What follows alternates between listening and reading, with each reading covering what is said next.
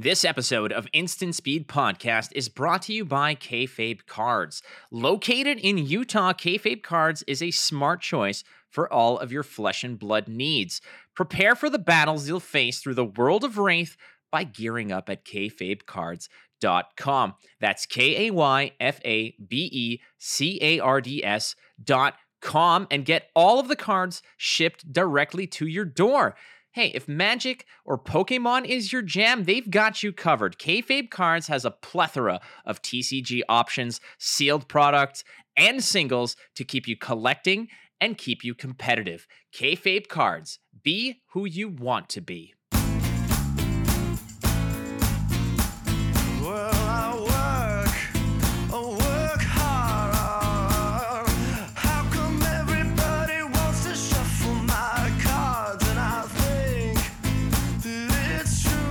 This is the Instant Speed Podcast, episode number 69. Nice. That was an easy one. I had to do it. And of course, this is always brought to you by Kayfabe Cards. Our guest today, Mitch Uber Leslie, and he has got some fire to spit. We're going to be talking about all kinds of stuff, not just the calling, but man, do we go off the rails, especially when you're getting to have a nice discussion with a good friend of yours. You typically do a lot of tangential exploration, and that's all I'll say. But let's hit the headlines, baby. I just got back from Indianapolis, and the the whole experience was awesome. It was the first calling I ever played in from a CC standpoint, and I got booted around the entire time, but I did have a good time. I finished three and four, and it ended on quite the spectacular takedown by one Bravo. But it was a lot of fun nonetheless, and it was taken down by who else? But the Angel of Death, Michael Hamilton. He has won again on Iyslander. He wins the whole damn thing.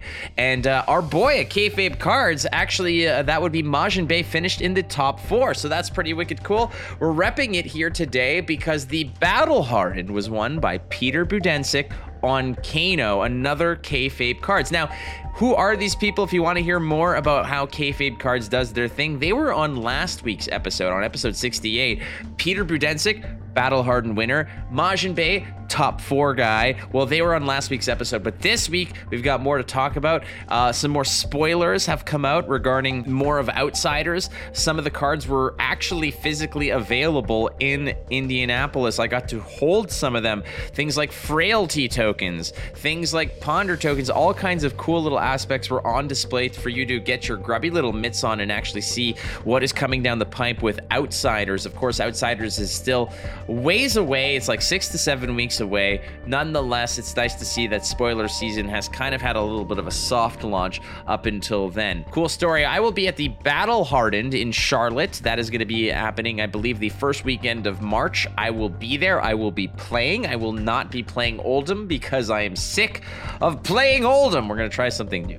There's a lot of content that is hidden behind our little Patreon. So uh, if you do want to support the channel, you can go check out patreon.com slash instant speed pod for as little as a dollar a month. You can support my content at instant speed. It means so much to me, but it's not just about throwing a little extra couple bucks my way. There's some actual good stuff there. You have my Flake blog where I write uh, an article or two a week breaking down some of the decks I'm playing, some of the things I'm feeling, a little bit of the musings that go on in my mind that I can't necessarily always talk about on the podcast because, uh, you know, it's some jungle up here.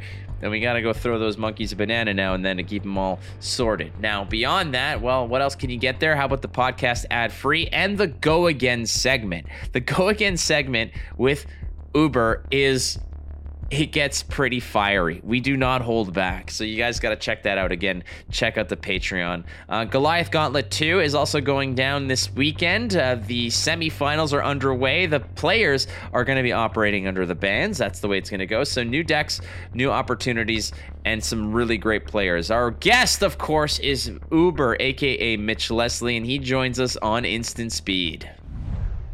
ISP is proudly supported by BCW Supplies. Yeah, all my cards, they fit snugly into a perfect fit, and then we slide them right into an Elite 2 sleeve. Those cards, hey, well, they're resting easy and protected in my Deck Vault 100. Ooh, it's a nice one. Well, all of my spiciest gems, well, they're on display in my Z Folio LX. Yeah, you could treat your collection with love by going to bcwsupplies.com. Use the code ISP10, get 10% off all of your orders. Oh, yeah. And uh, hey, maybe cards might not be your only thing. Are you into coins, comics? Maybe you want to show off your record collection? They've got you covered. Use the code ISP10 at checkout for 10% off your BCW Supplies purchases. BCW Supplies. Protect, store, display. The Instant Speed Podcast welcomes back one of our favorite guests. That would be Mitch Uber Leslie, who now I think I can call you a flesh and blood caster. Like, is Overwatch League just kind of your side bitch now? Like, how do you say it? Well, here's the question: Do I have to get paid to do flesh and blood to call myself a flesh and blood caster, or does it count that I do it on site? Because I don't think I've taken a dime to do fab casting, but it's taken up most of my time in like the last three months, at least casting wise. Well, I mean, I was gonna say ask the people in ca- the calling in Indianapolis.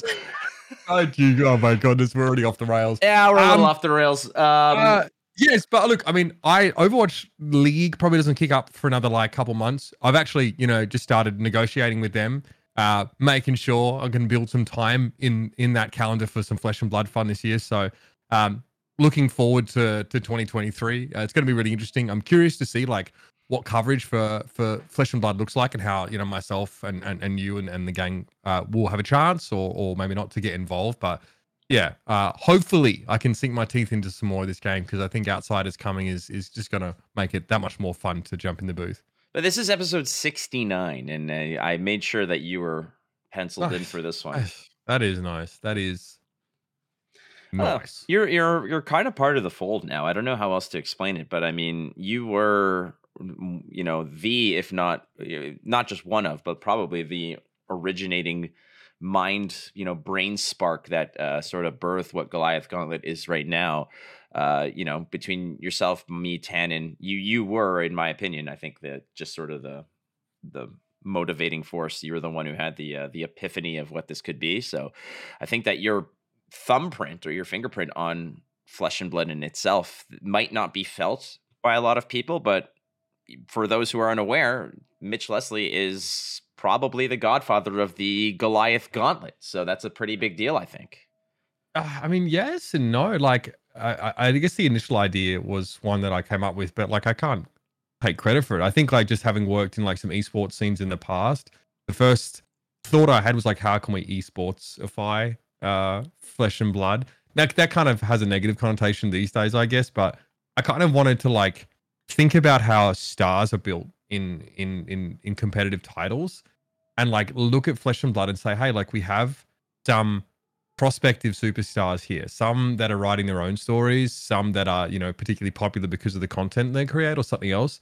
How do we like get alongside that? How do we amplify that? And how do we kind of create these like dream fantasy matchups that like because of variance or because it's such a competitive scene you might not always see uh you know let's bring some top players in and, and look i think that was very yeah sure it was just a spark but like a lot of legwork obviously from yourself tannen and, and of course mark over at 983 media so I won't take credit for it, but uh, you know, it's just something that I personally wanted to see, and I'm fortunate that uh, I'm not the only one. Oh, I wanted to show you this actually. Check out this bad boy. You see this? Ah, yeah, I love that from Card Culture, right? Big shout Card out to the card guys. Yeah, card guys and card culture apparel. Uh, they hooked me up. They, they they were very kind enough. They met. They basically reached out to me. They said, "Hey, Flake, uh, we want to make a Lumina Go Boomina shirt. Uh, you know, with your permission or whatever." I do my permission. Like, you go for it. Like, that is. Are you kidding me? That is a, a quite the. Uh, you know, it's kind of a little feather in my cap in that case. If my legacy is merely that one call that I made in France, then so be it. It's, I it's a can tell one. you, Josh has taken to that line uh, with alacrity. Big fan of it. Uh, he has quoted it to, to me multiple times. So, uh, and that's just me. So who knows about Oh. the rest of the folks? So, So go check it out, friends. If you want to, you can get yourself a Lumina Go Boomina shirt at the card uh, card card culture apparel. They're great people. They sent me this as a thank you for, um, I guess. uh, It's weird to say allowing them to use it. I don't think that was the case. They just wanted to make sure that I was cool with it, and they also quoted. collaboration. You know, you you had the the creative inspiration. They're the one that, that embodied it. They they put it into a you know manifestation, mate. it was it's an embodiment of shirt uh, tokens Yeah. that we've created, which I like it. So all right, let's let's move along here and talk a little bit about the calling. You watched a bunch of it as well. I was there. I played in it, and I think the story of it. And we'll get to Hamilton. And I also want to talk to you about quite the meme that birthed itself in a car driven by Carolina Alvarado. That was Okay. it was myself, uh, Jacob Bertrand uh, of Mm-hmm. Shout out Jacob. Yep. Jacob, a great person. He, Love his work. yeah, I have another whole story. This this weekend's all stories, and you're you're not you haven't heard a lot of them, so I'm glad that we're gonna sort of peel back the curtain on these. But the big story here, Uber, is the fact that Ice Heroes kind of dominated again. I think it was something like five Oldhims, two two Iyslanders, and a Briar made the top eight. And Yep. what is interesting to me is the fact that the conversation on this podcast and amidst the whole world was that people would have discussions about the meta being so wide open about how ProQuest season had so many different winners. The top eights were all different. I remember casting at MinMax Games where the top eight was eight different heroes. It was, Yep. it felt like you're kind of in a wonderland where anything could happen, but ultimately smarter minds. And I know that um, some of those minds, people within you know our our kind of group of of people that discuss about the game, said that dude, this is just an il- Yeah. Yeah this is an illusion that this is not actually the reality. Once the big tournaments happen you're going to see it's going to be an ice fiesta. And lo and behold the major battle hardens the the calling again dominated by ice heroes. I want to ask if if it is to you in your in your ass- assumption uh, sorry in your assessment is ice inherently just too good as as a concept or uh, you know and it's and as it's applied to this game Um, yes, I think because there are, you know, because of things like Prism not really existing, right? Um, now I'm not asking us to go back to an era like that, but decks that can sort of win the long game and have a sense of inevitability are are very very powerful because blocking is quite strong and quite efficient in Flesh and Blood. I think we got to see that a lot through the top eight.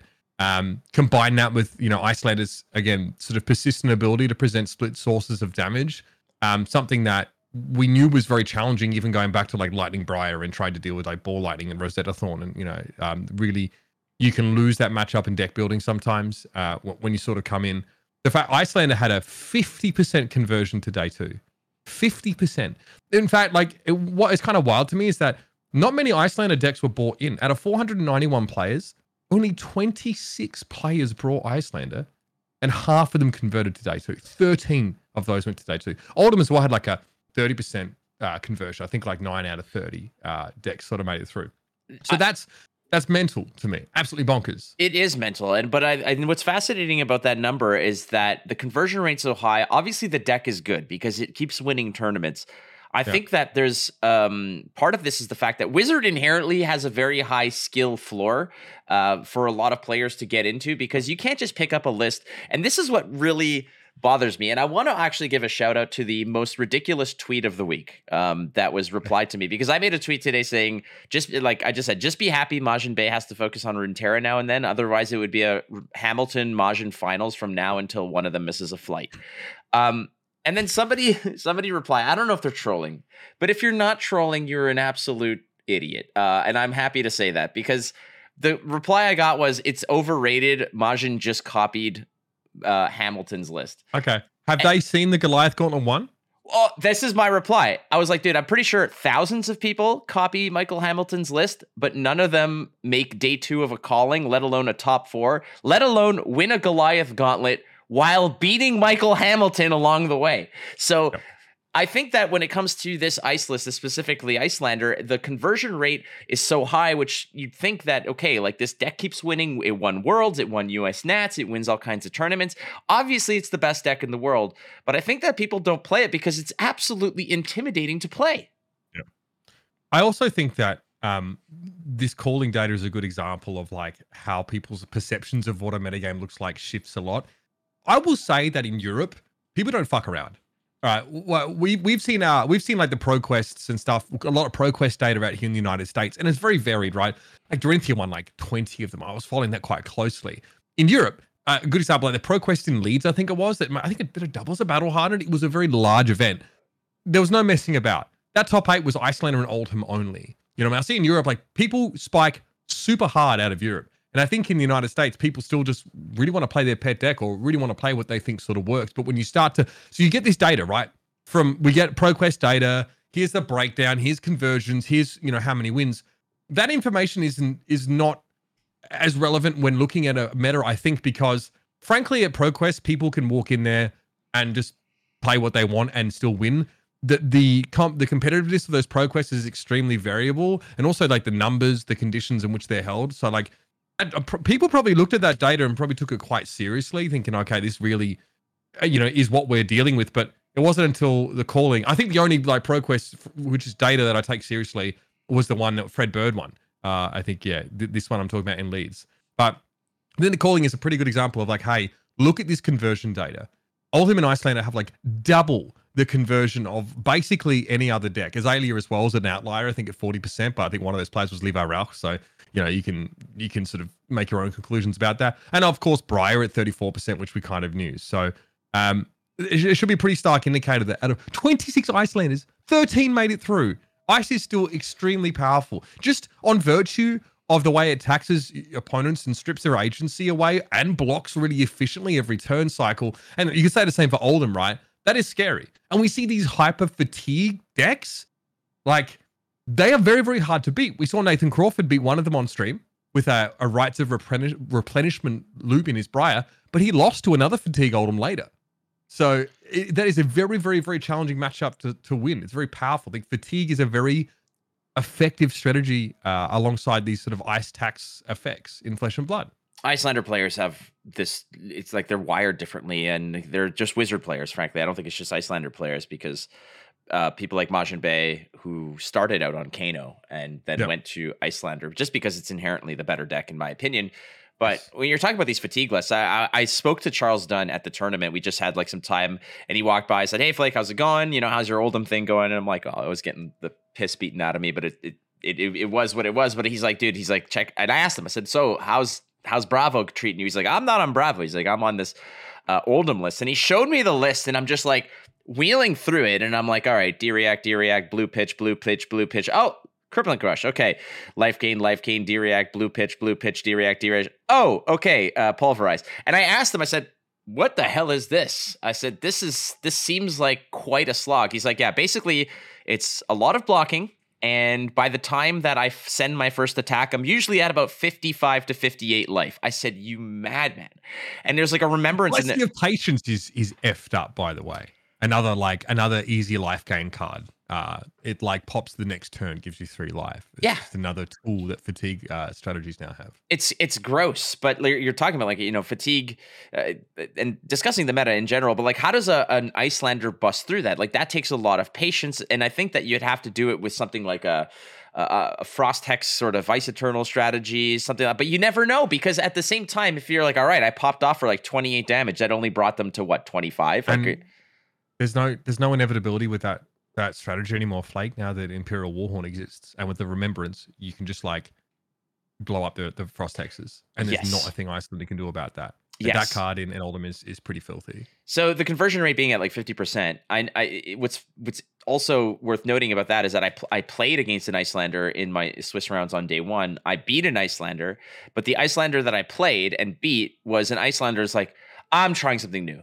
And I was like, all right, well, you're already dead. Like you're already dead. I don't know what to tell you. Like I'm running the right amount of AB to beat you, and you're you're already dead. And like, we- and at the end of it, they're like, yeah, I kind of wish I had like Wounded Bulls and Fyendal's Fighting Spirits and all this other stuff in there. I was like, it's yeah, call, for Christ's sake.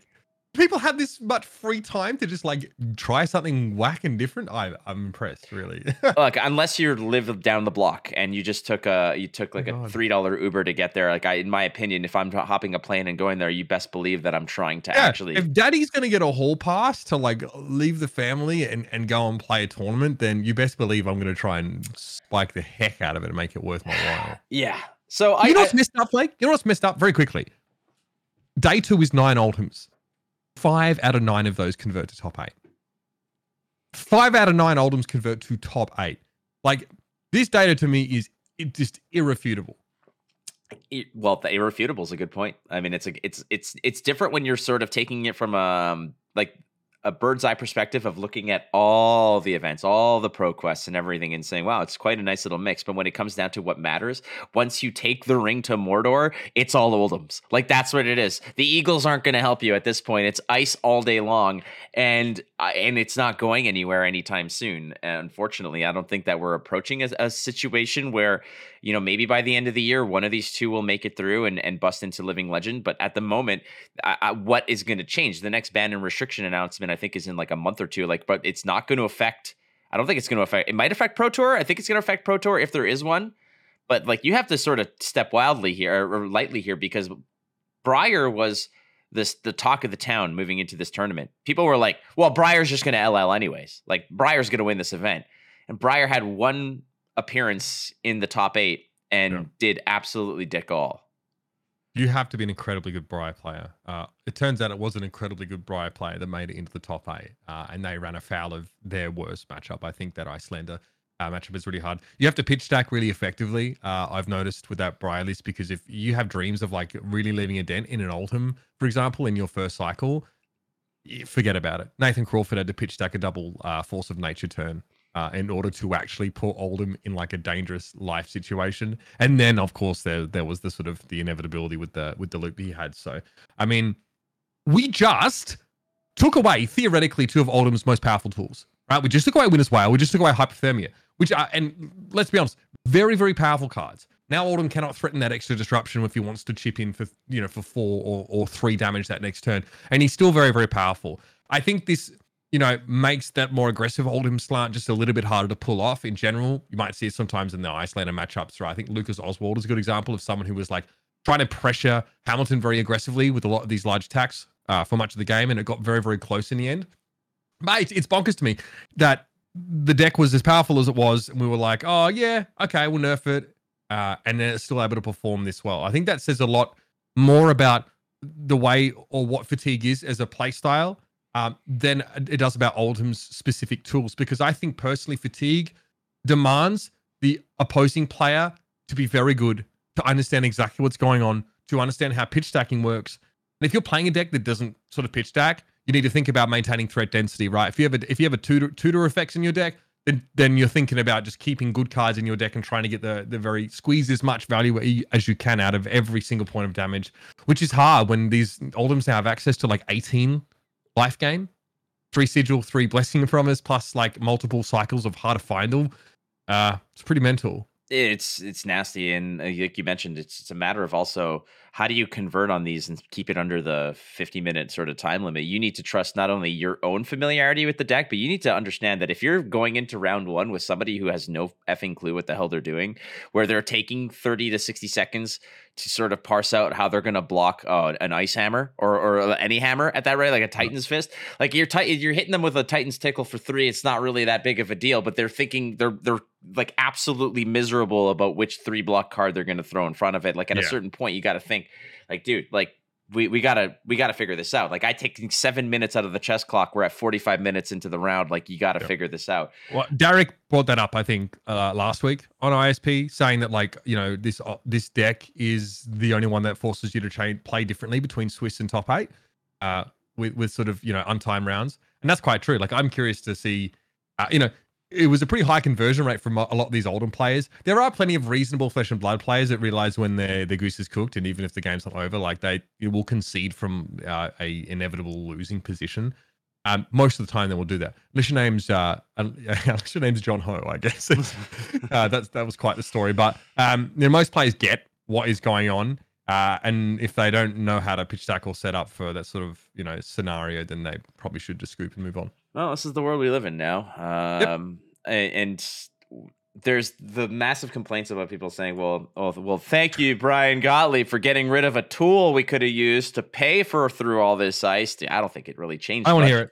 The mid-range decks are, are unaffected and still have the, the the same issues. I mean, mid-range is like is bad in Flesh and Blood right now. Well, Uh, this I don't want I don't want to hear about it from the aggro players, man. Like, just get over yourself. I, I think that there's an actual good argument to be said here. And like I had this conversation at the Airbnb where we're just all shooting the shit about this kind of stuff. And I, I had mentioned I'm like, this game is kind of it, it- it's wheeled itself into a position where you need to play on one end of the spectrum. You have to play ultra control or you have to be hyper aggro. I th- I said I don't think that mid range is ever gonna have a a shot. Like it just it's if you're just kind of putting eggs in various baskets, you're not really doubling down on anything, and you're you're kind of gonna fall short in either way.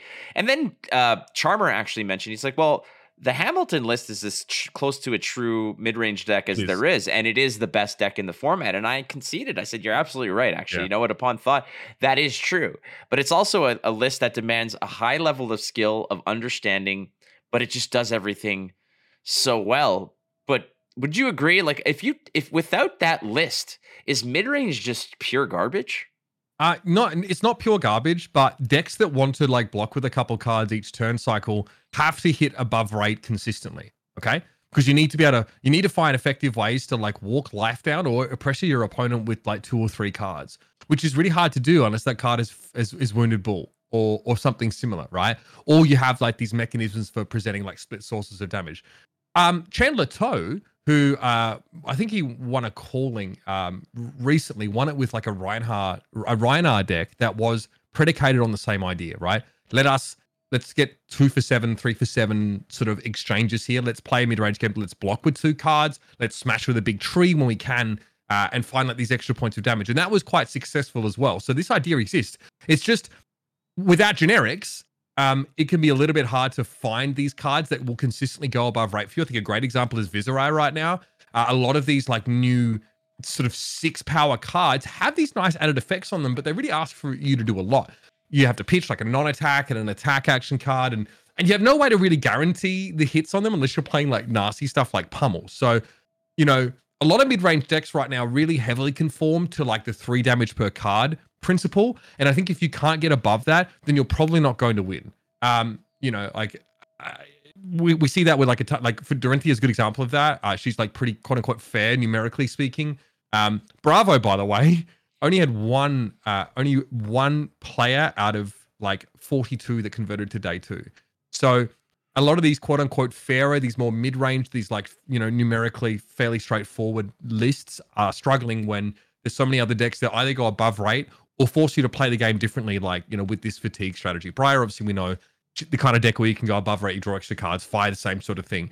You have to be breaking this paradigm pretty consistently to to have a deck that is really shining in this format. And that's why, like, I mean, I, you know, Dash, Rhinar, Bravo, Dory, Viserai, Katsu, even Lexi to some degree, they're all solidly like very middling decks that is very hard to break into a top eight of a kind of field like this against. If you're spiking, you're probably not playing a mid-range deck right now. The Bravo situation actually kind of caught me big time off guard. That was the one I was actually thinking about putting it through. One of the people that had a, one of the better showings, you said like one made day two or something like that. Yeah. Only one. That's ridiculous. Only one Bravo made day two. Uh, Charmer actually had a chance. I think he lost a winning in to actually make it to day two. I think he was like four and two going into round seven and unfortunately lost. He also bumped into Majin Bay on the way. So like, let's get real. like you're you're put getting put through the Wizard Buzzsaw on the way there. Uh, one of those Bravos uh, in round seven. Um, I've never been to prison, but I feel like I have been. Uh, I know what it feels like to be welcomed in there uh, because the the absolute solid bodily abuse that I got on my round seven. So big ups to Ashley Briggs who made me an a a, a poster child for abuse, uh, for elder abuse because Oldhim got spanked. My round seven, and I mentioned this, and and keep in mind, I this isn't salt. This isn't being angry. This was me being in absolute awe. It's like if you're in a room and someone farts, it's it's it's like it's like, oh, dude, come on. But if Mhm. it's magnificent, you're like, oh, ooh, that's per- like I'm glad I was here for this because that real po- potpourri kind of like, But you know, like- it's something a little bit extra. the know. game was essentially the game was essentially i think i went first. I think i swung my hammer my sledge and then the game proceeded to be uh, dominated crippling crush dominated crippling crush dominated spinal dominated crippling crush dominated pulverize. Uh, then i had a reprieve. I could catch my breath okay? I got show timed into a into a hammer Mhm. for them to get the pulverize into a dominated Yep. pulverize. That was my like there was a crowd and it was like watching a public execution and they were all like yay and i'm just like dude i was a passenger i was a spectator in my own murder and i literally said like okay like i don't know what to do somebody give me some chalk to just trace my body here like this Yeah. is where it went down i got it was magnificent but when you look at bravo from that perspective you're like how can you lose and then there was only one bravo that made it through so who are beating up the Bravos. The meta is so fascinating because it just ends up being a matter of disruption seems to be king because that's what Oldhim does between ice reacts and pummels and on hit crush effects and and um, Wizard and and uh, Iyslander doing things like okay, you have a plan, but we're gonna gum it up with um with you know instant speed frostbites at the most awkward times. Yeah. It's uh I you know, and like who's who's killing Bravo is is a good question. Uh, because obviously, like uh, at face of it, a lot of people felt pretty good about the the list coming coming in. Um, you know, I think that like I don't know what that Iyslander matchup is like. Probably not great. Uh, the dash matchup is horrendous. Even with the smashing good time tech that you see Bravo's bring, like it is, man. Like forget about it. I think it's pretty um it's pretty debated. I think like what the this, the Dromai Bravo matchup sort of looks like here. I will also say that um, you know, in the first round of coverage, we we we call, we saw a Bravo game. Uh, I I forget like who the Bravo was. The Bravo was playing as someone pretty well known, and like it was like not it was like not close. Uh, the Bravo was like consistently trading down on every turn cycle. It just looked pretty bad. Um, I think like in the in the five versus Bravo matchup as well, like a lot of fives they they tech in, and if there's ever any turn when they have to worry about disruption, they usually have they have access to like three Sink Below in the standard list, like the Rutkowski list that we normally see. So, um, you know, uh, fives can navigate that matchup to to some degree. But I had a few locals here. SoCal is fucking teeming with Guardian. I don't know what it is, mate. Everyone's a fucking Bravo. It's, it's mental.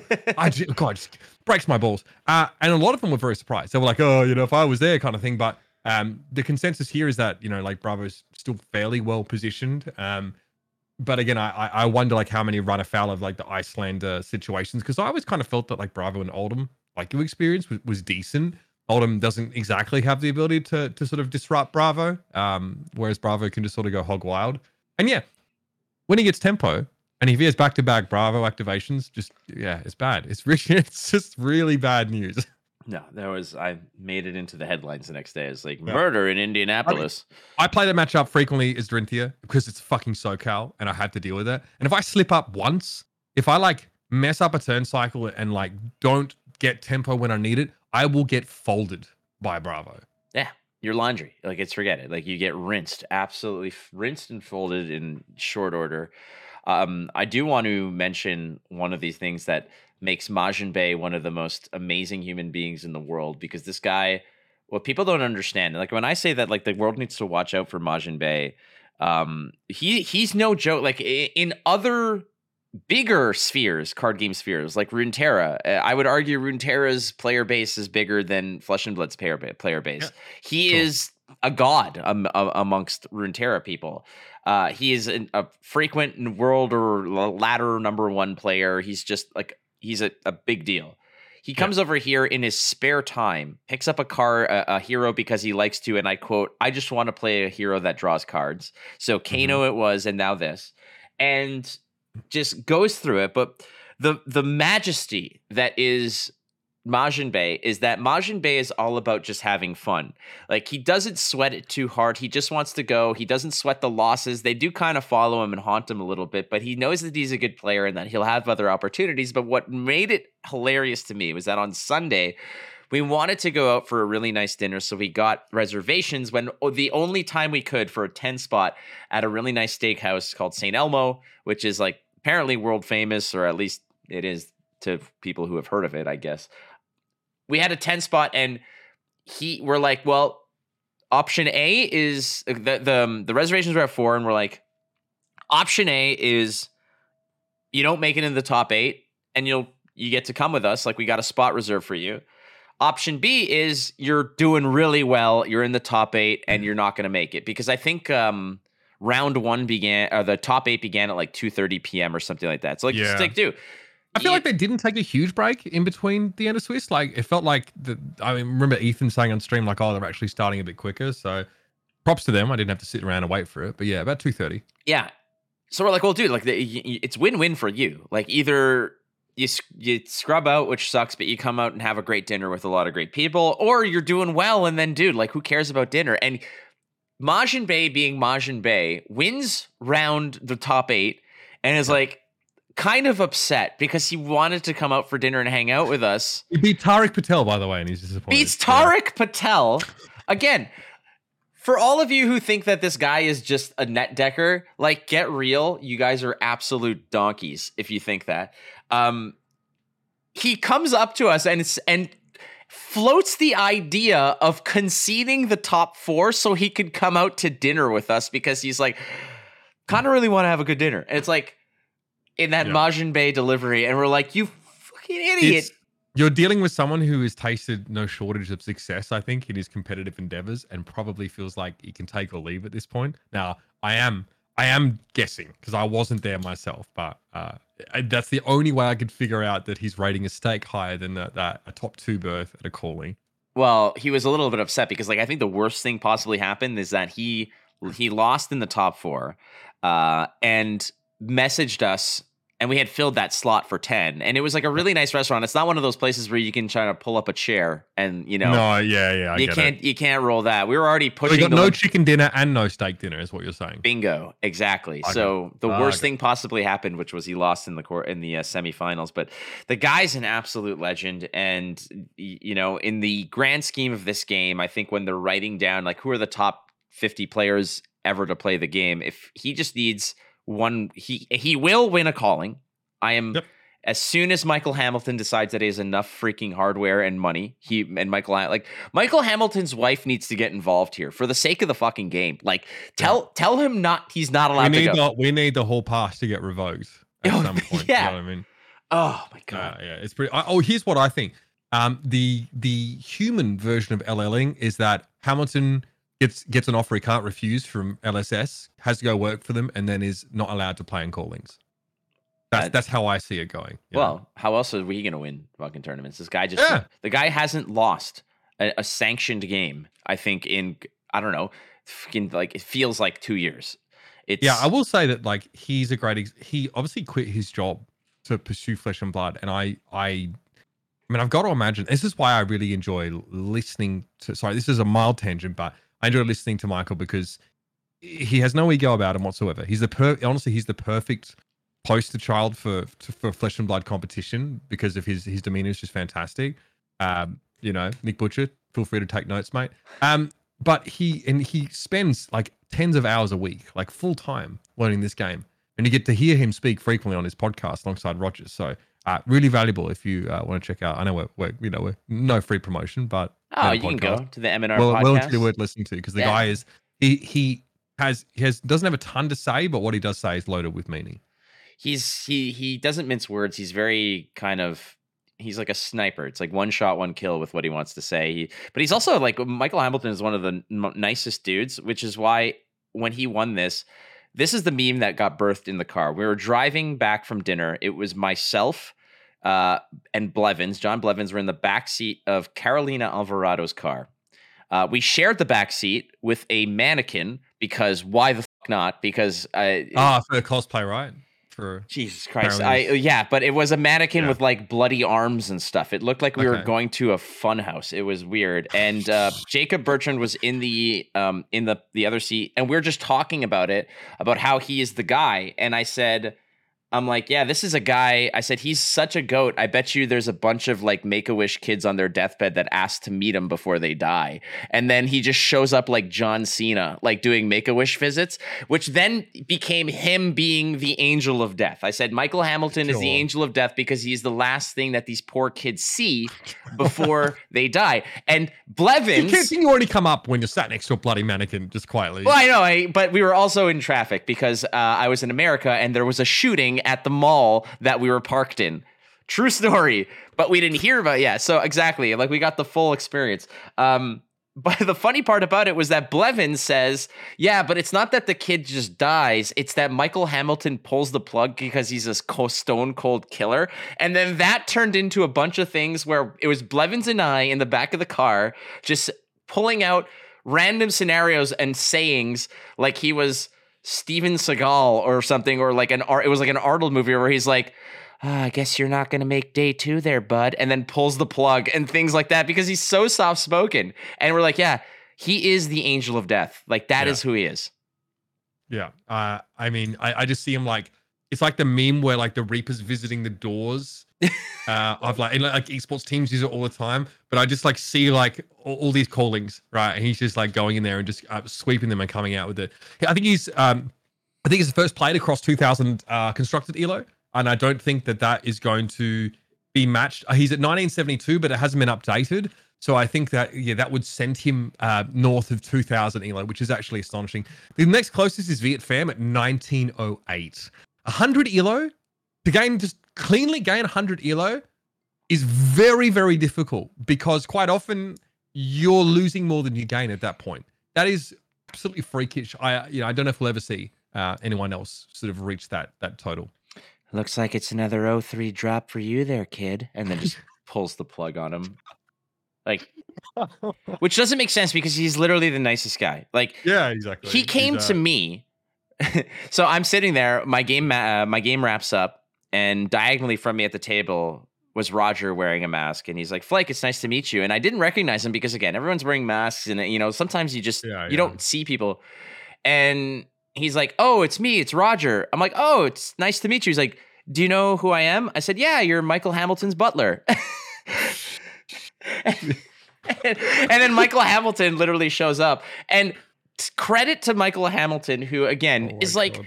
the guy is a is a god walking amongst peasants. Like that's who he is, right? And he and he's like.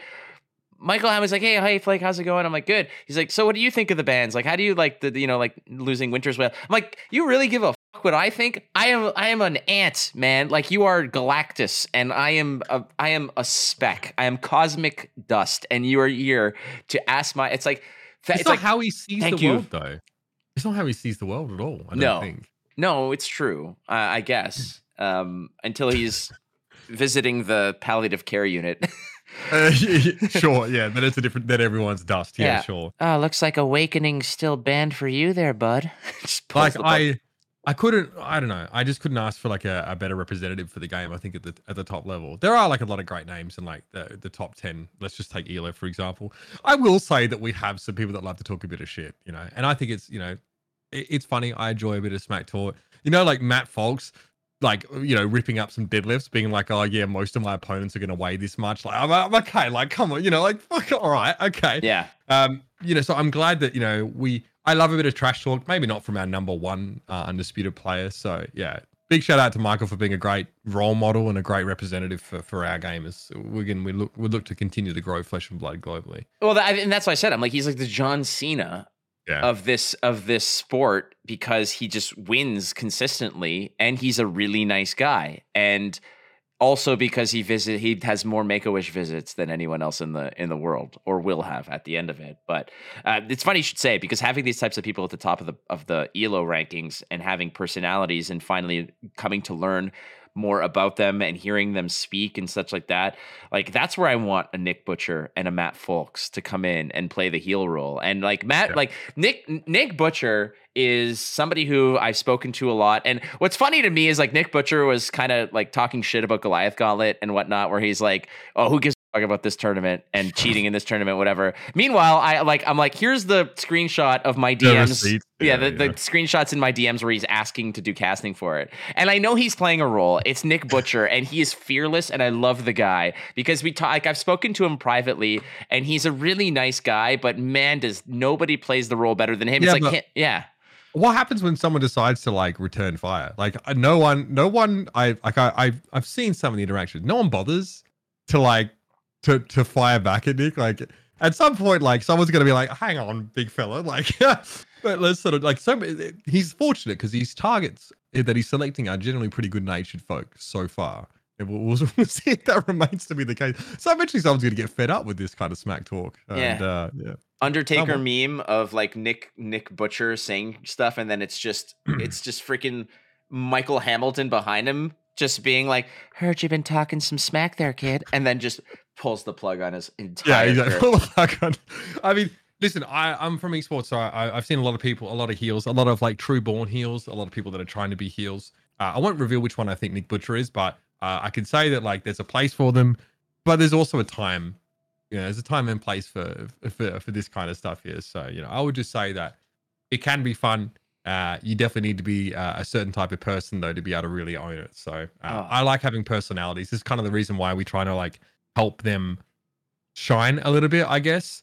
And like I think a lot of flesh and blood content. We got some pretty, you know, uh, you know, some flesh and blood content creators with strong personalities, which I think is I think is good. I don't think we need drama necessarily. Um, I don't know if that's that real. You know, we really need that because at the end of the day, it's like a it's a community. Um, you know, I think it runs a little bit counter to the idea of like you know trying to have drama and you know have all this sort of division and shit talk. But I don't.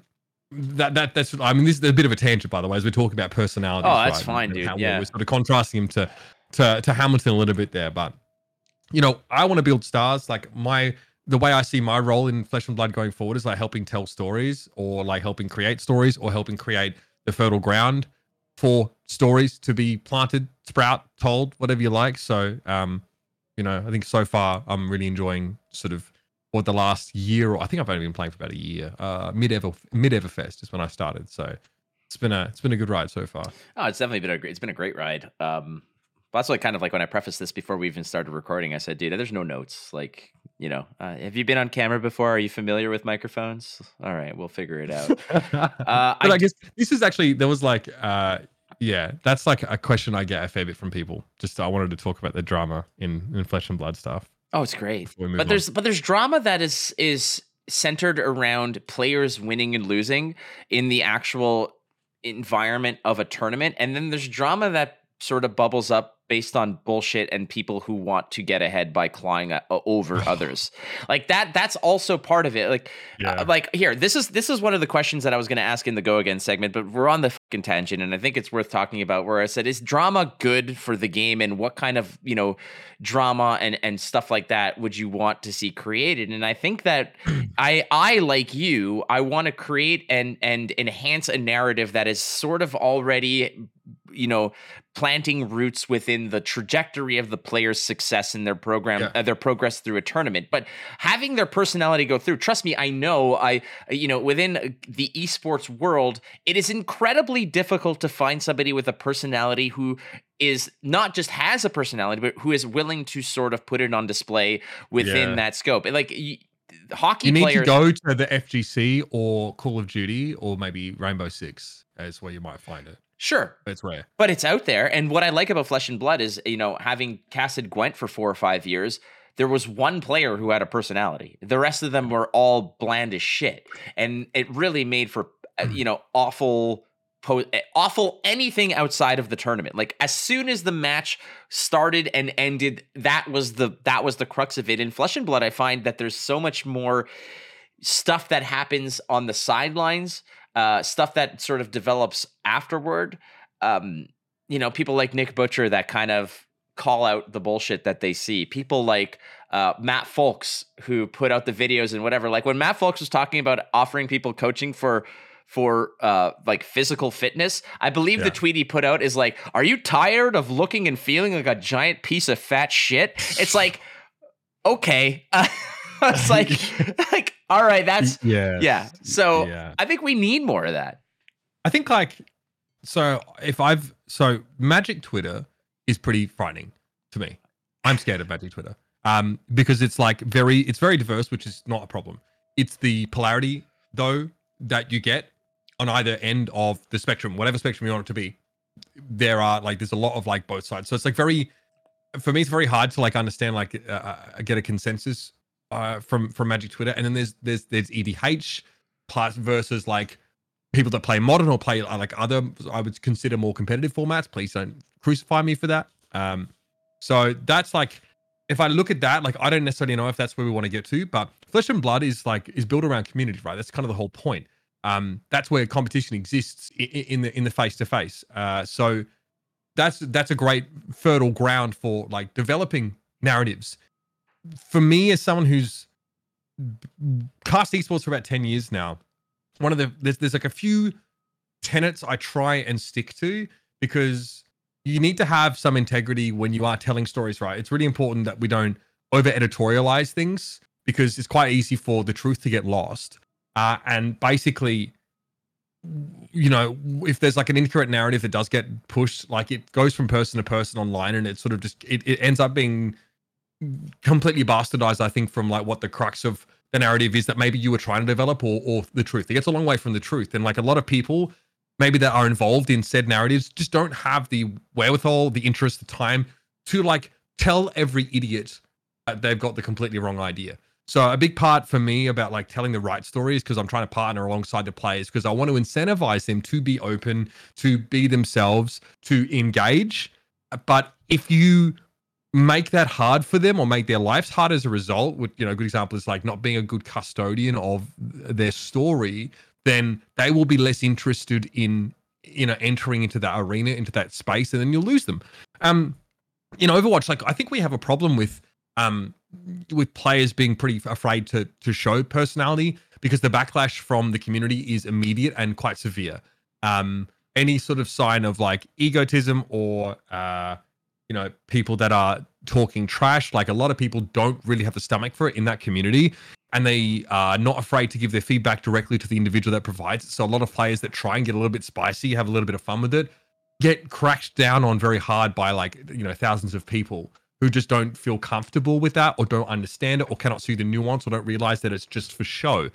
Um, so I've always tried to like, you know, help players be that way and get out like to, to to partner with them in telling their story and like helping them sort of uh you know project the image of themselves that they want out there uh, which is why it's really important i think to like be in touch with players and talk to them a lot because a caster um, is actually a journalist in in many ways. Uh, i have not been to you know i not studied journalism or anything like that but there's a lot of things that are quite similar in terms of how we tell a story. So uh, i think in flesh and blood like it's something i really want to to bring out more I have noticed a lot of people that don't have the stomach for this quote unquote spiciness.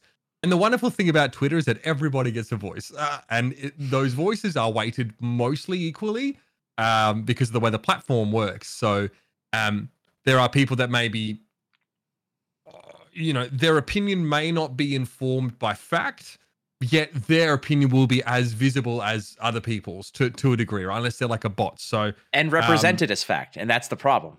Right well, there's yeah. there's a whole lot of you know it's very it's very egalitarian in in that sense i guess like everyone sort of has a say but uh yeah presented uh, so we're dealing with misinformation and a lot of stuff so that's what i just what i'd caution casters who want to like ratchet up the storytelling and, and make that happen which is great but like try and stay true to the the truth of it i guess and talk to players a lot about it and i always ask them like hey if there's anything i can do for you if there's any way i can make it clear uh, you know, what your goals are, what your stance is, you know, on the game or whatever, like then then allow me to do that. Or we provide them the platform, right, via like interviews and and and, and podcast appearances and stuff like that. I think that's really important because not all player, not all players have an interest in like developing their own platform to deliver their message, right? But they may have a message they want to deliver, or we may, you know, see a great opportunity to like personalize, uh, humanize a player and, and let people know who the face is behind the mask at all these callings.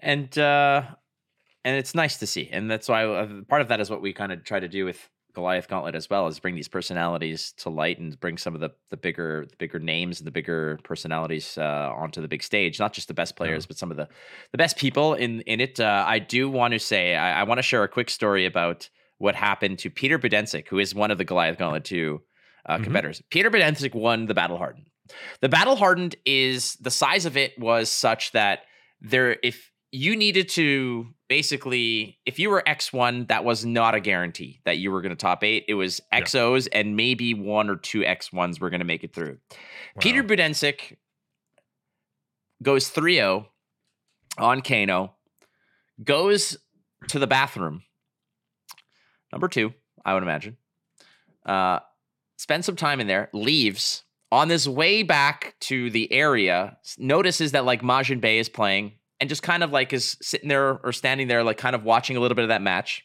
completely oblivious to the fact that his round had begun. So Peter Bedensik finally it comes to his realize comes to the realization, oh shoot, I think my games are starting, runs to the table, didn't hear any announcements or everything because he was in the bathroom. Sure. Uh, because he went to this pub called Kilroy's for three and a half, three straight nights, is what he told me. That, Uh-huh. And they don't mess around when it comes to fried food. I'll tell you what. Um, goes up, shows up, gets an IP three, Oh, yo, yo. narrowly pulls it out, but loses. So he's now X1. And then runs it back, squeaks in, and wins the whole damn thing. That is that is incredible to me. That is absolutely incredible to me. That his, he could have actually just run the table, but his IP his IP three was because Kilroy's uh, came back to haunt him, and then he got distracted by other games, and he was just it just didn't compute with him. I so I mean I love Peter. I actually he was my second round opponent, uh, a ProQuest uh, here in Southern California that I played at. The only one I played at. Um, really, really pleasant bloke. Very good. I mean the guy the guy plays super fast as well. You got to be careful because playing against someone like Peter who plays as quick. He was playing fire, so you know maybe he didn't have to tank too much. But um, playing against someone like Peter, you feel like you ought to play fast too. Um, don't do that. because Peter can play that fast because he is extremely, extremely well practiced. I mean, he was on a whole tour. He's obviously Vegas uh, native. He came down and did like all the pro quests and SoCal. He ended up winning that one that, that I played against him in that second round.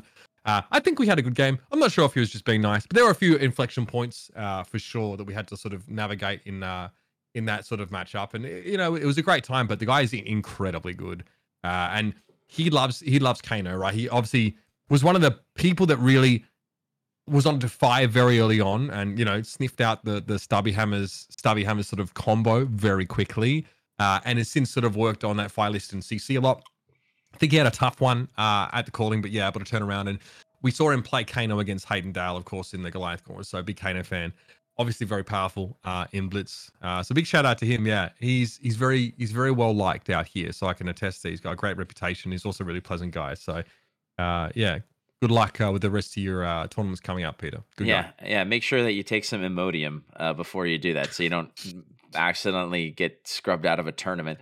Um, uh, Goliath Gauntlet 2 is uh, underway currently. The, the, the we're recording this on the 7th of February uh, on a Tuesday. Um, the matches will be premiering, I believe, on the Friday for the semifinals, which is going to be exciting. Um, Goliath Gauntlet 2 has, in my opinion, been as much, if not a bigger success. Again, a lot of thanks go to Kayfabe Cards for that, LSS as well as the community, just in general, for supporting it. What is your vision of what Goliath Gauntlet looks like beyond this? Like, what is Goliath Gauntlet 3 and what is Goliath Gauntlet, you know, 10, hypothetically? Yeah, yeah. So I think um, I'm happy with the foundation we've laid. I think with these first couple, you know, Goliath gauntlets, it is very much a labor of love. Like it's not, you know, it's it's you know volunteer exercise for us this time around. I'm happy to say that because the Kayfabe cards getting involved, I no longer have to pay to run the Goliath gauntlet, which is awesome. um, so that that's great. It, it really gets to be a sort of hobby. Um, I think that you know there are flaws to an invitational system uh, and flesh and blood is the game that's built on this kind of idea that anybody can can qualify for these big events. So we're pretty mindful that as we increase the the pricing as we try and provide greater incentive for players to compete we also are acknowledging that it's not like anybody can make it in there and that might eventually become like a bit of a, a, a sore spot for the wider community. So we're, we're thinking about you know the format constantly instead of reassessing it. I think we really want it to be an entertainment product first.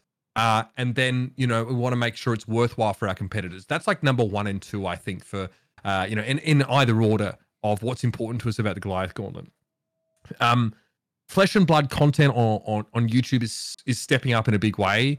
The last year has been great, I think, for content on, on, on the space. Like a lot of our uh, sort of more endemic content creators have remained and they've really leveled up their work. And we've seen a lot of other people start to add to that, which I think is going to be huge for the growth of the game, uh, as well as for like the average uh, player's understanding of Flesh and Blood. So the overall level, I think, is is going to increase as a result of that. Um, we're thinking of ways like increasing the the production value. Um, so you know, I, I think we'd like to find more ways to bring the players' personalities out. That's like the the thing I'm thinking about a lot lately. Um, getting some interviews uh, with players, getting like you know an opportunity, sitting down with them before the tournament starts, uh, throw them some questions, try and get their like a post match interview from the winner, things like that. Things of you know ways to get the player in because we do want a star build, but right now we're only leveraging the, the the player's ability, which is important, but it's not the whole thing. We invite these content creators, these big personalities, alongside a celebrated sort of and well-known competitors. So we're definitely thinking about okay, do we have the opportunity here to expand on how we're like you know exposing these people to the, the flesh and blood world? So that's definitely uh, something that I'm thinking about a lot. I think that like the idea of one day getting our Goliath gauntlet in like a live setting would be kind of sick.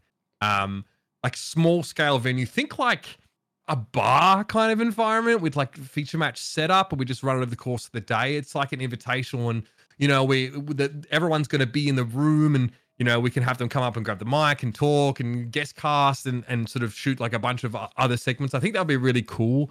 Um, definitely further down the track, and it's you know something again. You know, we just basically we get sponsorship to fund the pricing for this, uh, and then we you know we just go and do it. So I'd love to find a way to like you know pay our producer Mark, for example, for the the sort of work that he does and uh, stuff like that. And then honestly, lastly, there's like a bunch of players from different some more more far flung countries that I'd love to get involved.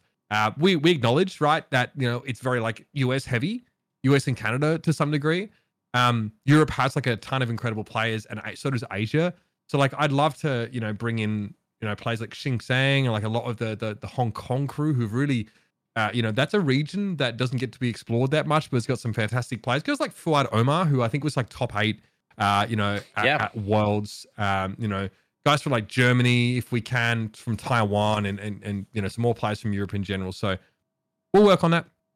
Um, but it's it's logistically obviously there's like a time zone difference a lot of the time, and our ability to like show the players play space depends on the hardware they have. So you know we don't always have as much control of that as we'd like. But yeah, there you go. Not exactly uh not exactly a brief version, but I don't know if you have anything to add because I'm you know you're just as much a part of this as I am, Flake, and we're always thinking about what we can do better. Well, one of the names that I said, and I think I even I, I went above the sort of the three-headed monster that is you, myself, and Tannen when it comes to Goliath Gauntlet. I went ab- above you guys, or I I circumvented our little discussion, and I literally just said to Dagan White, I said, Dagan, you've got to be in Goliath Gauntlet three.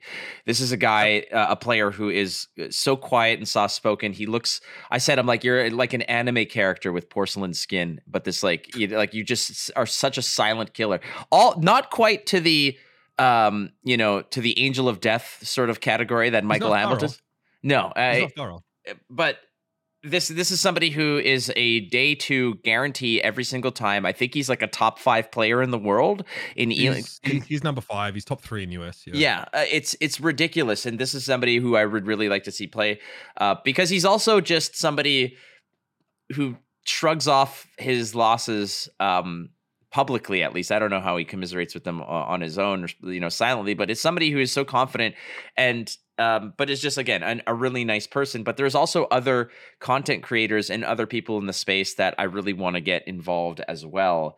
Uh, but again, it's difficult, and this is what people need to understand: is that there are thousands of players, there are hundreds of notable players, and there is only 16 that we can fit per tournament every Yeah. three or four months. Like it's it's difficult to get it done, and I've heard a lot of you know criticism that is fair that we're we're not there's certain players that should be features that are not, and it's just oftentimes a matter of time, a matter of capabilities of these players, and ultimately, I think as we progress, more and more people are seeing that Goliath Gauntlet is not just a fun little weekend thing that we put together. We really put our heart and soul into it.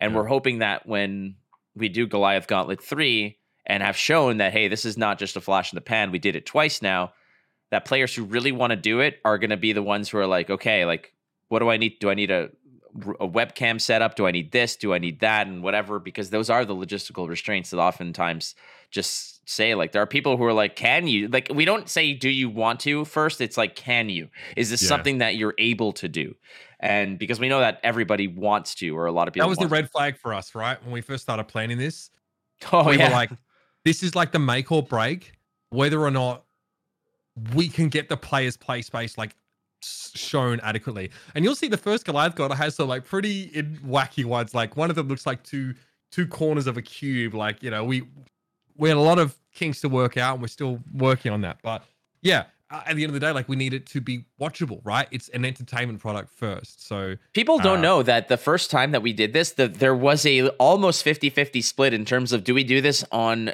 tabletop simulator or do we do it with webcams? And I'm so glad that we did it the way we did because if this was on tabletop simulator, I don't think that anyone would have given two Fs about this, frankly. You're right. Um, there is a like you know I watch a lot of co- that kind of content. Right, there's a lot of tabletop simulator content on YouTube, but it's not.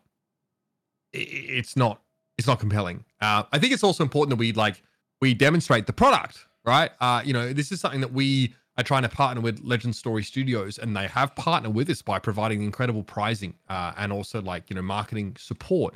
So for us, it's like you know we want to show their product, their game pieces um, when we can. And uh, you know, I think or it also allows like opportunities like people like Mara Faris, for example, who is an altar artist, uh, to show her work. Uh, and multiple players uh, actually have you know have pieces of hers that we've seen, even like her, her frostbite tokens, for example. So um, I think that there's a lot of self-expression that comes from play area. I don't know about you, but my playmat is like Dorinthia, an anime Dorinthia, and an anime surf and, and surf etched. Right, it's one of the uh, paper collective ones you get off Etsy. Like I love that stuff. I love like you know my game pieces and stuff. I always love to try and like you know sort of bling them out a little bit. So Yeah, yeah, it'll probably always be webcam, right? But ideally, one day we can, yeah, we can create like a feature match area and have it done in person. I think that's probably the ultimate goal. But we want to demonstrate that like this can be a, a fixture of the flesh and blood world, um, and keep using it to supplement the storytelling that comes out of big events. That's the think the most important thing for us. Well, sometimes you just want to distract your opponent with some giant anime titties while you're fusing a force of nature. I mean, let's get real. Like it's it's totally part of it. Like whatever advantage you need, you take Hey, it. listen, we haven't had Red Zone Rogue in this one. I don't know what he's playing. in Not a, like he now, was in the first one. Uh, Yeah, Kellen was in. and the, he was a very well behaved player, Matt. Big shout out to Kellen. Thank you. we don't listen. I, I I'm not here to to pass judgment. Okay, I'm just saying No, that. we just need to not get dem- you know, like well, demonetized. at, at some point, like we might be dipping into like Leonardo DiCaprio territory, and that might be some spooky oh stuff. my god, I saw you tweeting about that. Yeah, my yeah. Oy, oy, oy. All right. Um that does it. That does it for this episode. We do have the Go Again segment, which is uh, a tier two plus uh, Patreon exclusive. Uh, our good friend Mitch Leslie is going to go off the rails, and we're going to get a little bit more into the weeds about stuff. And you I guys get can. to swear, right? Yeah, oh, you already have, you douchebag. Oh, you'll bleep that. No, I'm sure you'll bleep that. I don't know. Uh, like I, this this one for me felt different because it, it's a different it's a different experience when I'm talking with like a, a, a close friend like you, where we can just shoot the shit and it's a different story. Where like Yeah, yeah. the show notes were guidelines. It's basically it's the lines painted on the road. It doesn't it doesn't matter. Um, well, they do matter. don't, don't, don't, don't, I'm sorry. don't listen to me. Um, but like when I have a guest that I, is like fairly new onto the show, I'm a, uh, obviously a little bit more. So we'll see how Mark guardrails produces this. a little bit. Yeah, we'll see how uh, how Mark uh, how Mark does this one. It's like advocating for absolute traffic chaos. Yeah. Like, Yeah. um, yeah, like the streets of Bangkok. That's whack. out there. Precisely. Have you guys, as if you're out there and you've played F Zero for Super Nintendo, you know that you could just bounce it off the rails. It's no big deal. Like it's all good. It was like the yeah, it's like partnering with partnering with the Calcutta uh, Traffic Commission here. Yeah, Yeah, love that. uh, yeah, where you're dodging, um, you know, uh, an ox. Rickshaws and yeah, Yeah. oxen. Yeah, love that. Oh, all right. Well, uh, Uber, I don't think people need to know where you're at, but uh, by all means, if you want to give your coordinates before we get into the nasty stuff. Yeah, yeah, sure. Uh, you'll find me uh, on the Goliath Gauntlet, uh, youtube.com slash 983 media. Um, one of my favorite things to be a part of in, the, in, in general, actually. Um, sort of, uh, that's been a great. Twitter, uh, I'm Uber Shouse on Twitter. You'll also find me waiting for an offer from LSS to cast their Pro Tour. I'll hopefully see you there. fingers are crossed. That's a whole journey that we uh we navigated through, so we're happy about that. Uh, I can happily announce nothing. I don't think I can, so we're not going to. Until pen, until pens to paper, I'm not going to say anything that I'm not supposed to. Good, idea. Good Yeah, idea. very good idea. But um, yeah, um, I'm still very much somebody who adores casting Flesh and Blood, and I want to cast. I will cast every event that is reasonably offered to be. That is that is a true statement. But friends, thank you Reasonably offered. Let's just that's the opposite. reasonably offered correct. Uh, ladies and gentlemen boys and girls thank you so much for uh, watching and listening to the instant speed podcast to our sponsors at Kayfabe cards. We love you so much uh, and big shout out obviously to Majin Bay who top Ford. At the calling and to Peter Prudensik of both of uh, Kayfabe cards for their awesome performances this weekend. And obviously to BCW Supplies use the code ISP10 at uh, checkout. Get 10% off all your orders at bcwsupplies.com and to our patrons if you are not a patron please go check us out for as little as a dollar a month. You could support me and lord knows I need it because therapy is not cheap friends. Uh, we love you dearly. Don't forget you're not losing if you're learning. See you next time. Well,